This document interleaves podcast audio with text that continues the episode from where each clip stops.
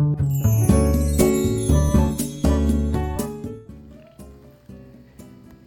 いおはようございます。愛知県岡崎市のオーラムという一人サロンで美容師をしています。カナダと申します。このチャンネルでは一人サロンオーナー様やこれから一人サロンをするかもしれない美容師様のお役に立てそうな情報や大人の女性の美容のこと髪のことなどを毎朝7時に配信しています。はい、えー、今日は、まあ、今日も昨日に引き続き、えー、レターに返信する、えー、内容になります。で今日はですね、えー、日立みどりさんから、えー、レターのレターで質問いただきましたので、えー、そちらにお答えしていきます。日立さんいつもありがとうございます。ではあのレターを読ませていただきますカナダさんこんにちは。いつもお世話になっております。日立みどりです。今回は美容師さんに聞いてみたいことがあってレターしました。私はテレビや雑誌などではこの女優さんのヘアスタイルかわいいこんな風にしたいと思ってもそれを美容師さんに伝えることができません。なぜならこの女優さんは美人だからこのヘアスタイルが似合うんだよ。あなたには似合わないよと思われるのが嫌だからです、えー、美容師さん的にはあの女優さんのヘアスタイルみたいな感じでお客さんから素直に言ってもらった方がいいのか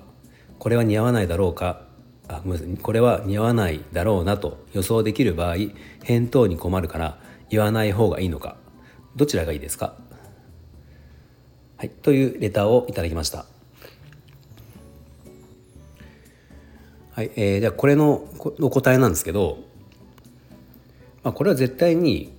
えー、伝えた方がいいと思いますあの女優さん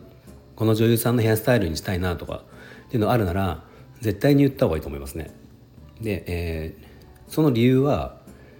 この美容師さんお客様が美容師さんにヘアスタイルを伝えて、まあ、髪の毛をこう作ってもらうその時に、まあ、一番大事なのってあのイメージの共有だと思うんですよ。まあ、イメージっていうのはその女性像とか男性像どんな雰囲気の女性像にしたいかとか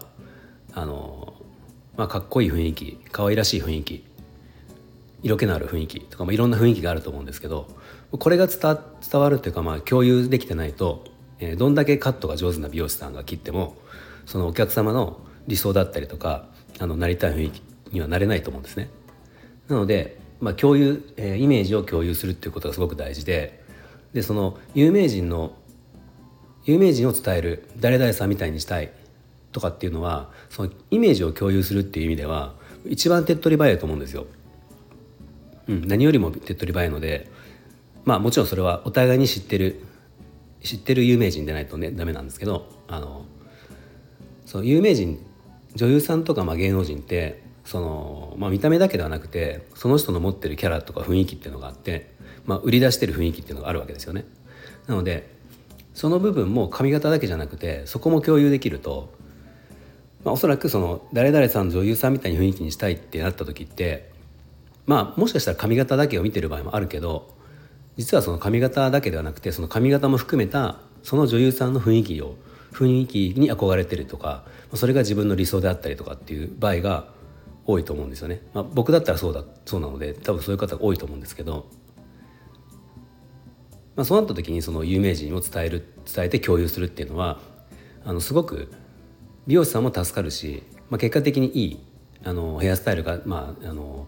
理想的になるっていういい結果になるかなと思うので、まあ、これは是非もしある場合は伝えた方が絶対にいいと思います。でその、まあ、ご質問の中にあった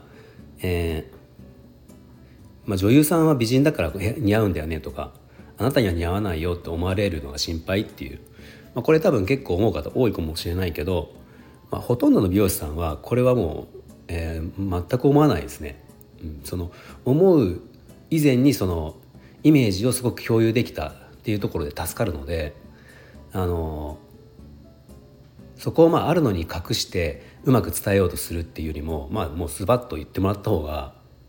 気持ちがいいし全然そこはなんかそういうしそういうふうに思う心配はまずないと思います。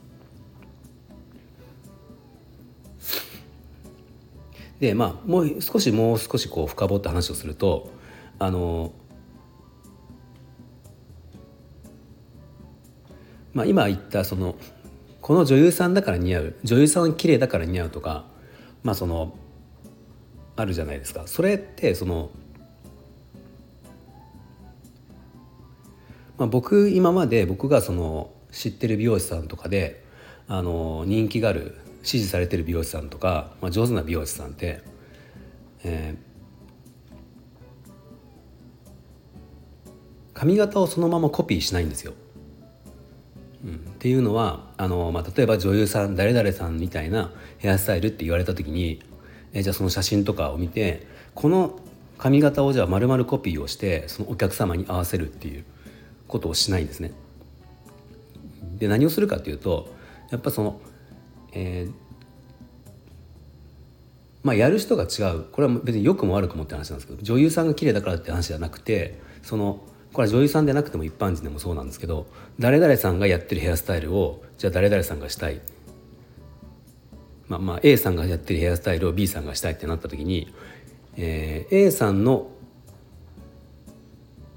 A さんにはこのヘアスタイルが合ってるで B さんにはこのヘアスタイルをまんまや同じようにやった時に合うかどうかわからないのでこの A さんの雰囲気になるように、えー、作り変えて B さんにヘアスタイルを当てはめるっていうことを、えー、上手な美容師さんはするんですね。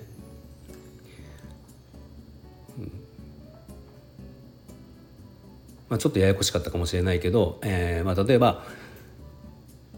じゃあ、えー、ヘアスタイルの写真を、まあ、これにしたいってお客さん持ってきた時に例えばじゃあこのヘアスタイルはじゃあ顎ぐらいのラインの、えー、長さのじゃあショートヘアだとするじゃないですか。じゃあこのでも、えー、じゃこのやるお客様がこの雰囲気にしようと思ったらこのお客様はまあえーと、顎ぐらいにこの写真は顎ぐらいだからじゃあ顎ぐらいにしましょうではなくてこのお客様の髪に合うなら、えー、このヘアスタイルが似合うようにするには顎じゃなくてもうちょっとじゃ上の方がいいな下の方がいいなとかあのそう考え直すんですよ、まあ、考え直すというかアップデートをしてというかそうその人に合わせる。で雰囲気はその、うん、求めてる雰囲気にするんだけどやっぱね絶対にそのベースというか違う別の人がやるわけだからまあそうじゃないですか。みんな女優さんに限らず同じ人っていないわけだからもう一つもっと分かりやすい例を出すと、えー、身長1 7 0センチぐらいある女優さんが、えー、片下じゃ2 0センチのロングヘアをしていてそれが似合ってるからじゃあそれをやってみたいなっていう人がいたとしてでこの人は身長が150センチ台だったとするとじゃこの人が同じように片下20センチのロングにしたらバランスが悪かったりするんですよね。だからこの身長170の女優さんに対して150センチ台の女性が同じような雰囲気のロングヘアにしようと思ったら必ずしもその片下20センチが似合うとは限らないっていうまあそういうことなんですよ。まあ、そこの形だけを、えー、コピーするっていうんじゃなくて、うんまあ、そのやりたいっていうお客様のもっとその深いところ？深いところというか、うん、まあ簡単に言えば、うん、じゃあ例えば女優さんで誰でもいいんですけど例えばじゃあ米倉涼子米倉涼子さんの髪型米倉涼子さんの雰囲気がいいな。じゃあこの雰囲気にしたい。というお客様がいたら米倉涼子さんの髪型を完全にコピーしてやる。のも大事だけど、えー、それ以上に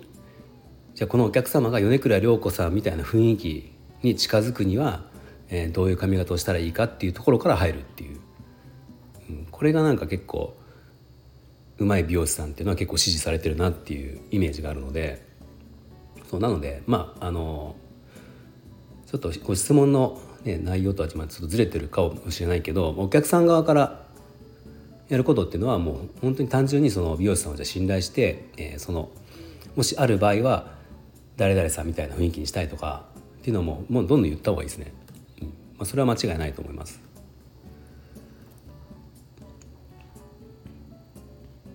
はい、ではあの今日の話まとめると、えー、いただいたご質問でなりたい雰囲気の女優さんがいる時にその,、えー、その名前を出して美容師さんに伝わえた方がいいのかどうかっていうご質問なんですけどもうこれは絶対に伝えた方がいいですよというのはが僕の、えー、お答えです。はい、では今日の内容が少しでも、えー、参考になりましたらいいねボタンフォローをぜひお願いします。では今日も最後まで聞いていただいてありがとうございました。